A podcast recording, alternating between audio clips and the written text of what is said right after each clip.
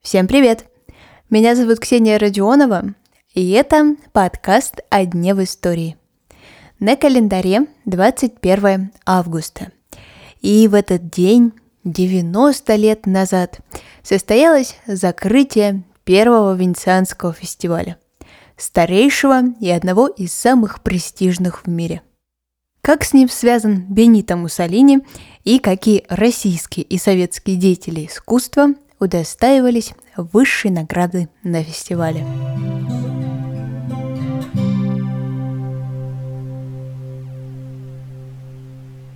Несмотря на то, что первый фестиваль прошел 90 лет назад, в этом году пройдет только 80-я церемония.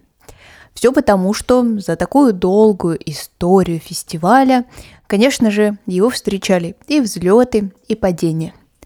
В военные годы фестиваль не проводили, в середине 70-х тоже. На самом первом фестивале люди не участвовали ни в каких конкурсах и премии не выигрывали. Люди искусства лишь делились своим творчеством и показывали, на что способен итальянский кинематограф. За несколько лет до появления фестиваля в Венеции уже на свет появился Оскар. И поэтому люди знали, что премию в этой области искусства вручать можно и даже нужно.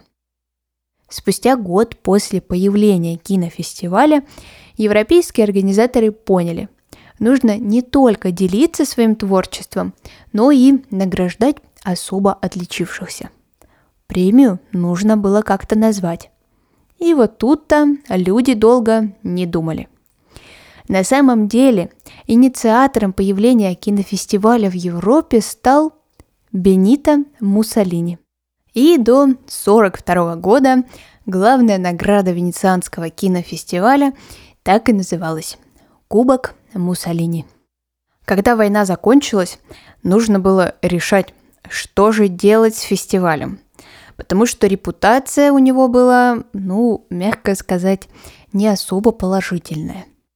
Но все-таки искусство оказалось выше политики режиссеры, актеры и сценаристы были уверены, что это благое дело, и забрасывать этот кинофестиваль никак нельзя. Так, поэтапно начала формироваться система и образ фестиваля. На данный момент ежегодно представляют не более 20 фильмов со всего мира.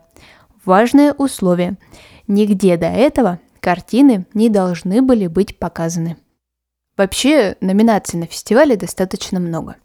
Но самые главные – это, конечно, за режиссерскую работу и за лучший фильм. Первая называется «Серебряный лев», а вторая – «Золотой». А кто же вообще решает, достоин ли участник награды или нет? Ежегодно со всего мира приглашают выдающихся деятелей искусства для того, чтобы они посидели в жюри Венецианского кинофестиваля. И, например, в этом году председателем будет Демьен Шазел, американский режиссер, снявший «Ла Ла Ленд». «Серебряного льва» дважды вручали режиссеру Андрею Кончаловскому в 2014 и в 2016 за его фильмы «Рай» и «Белые ночи» почтальона Алексея Трепицына.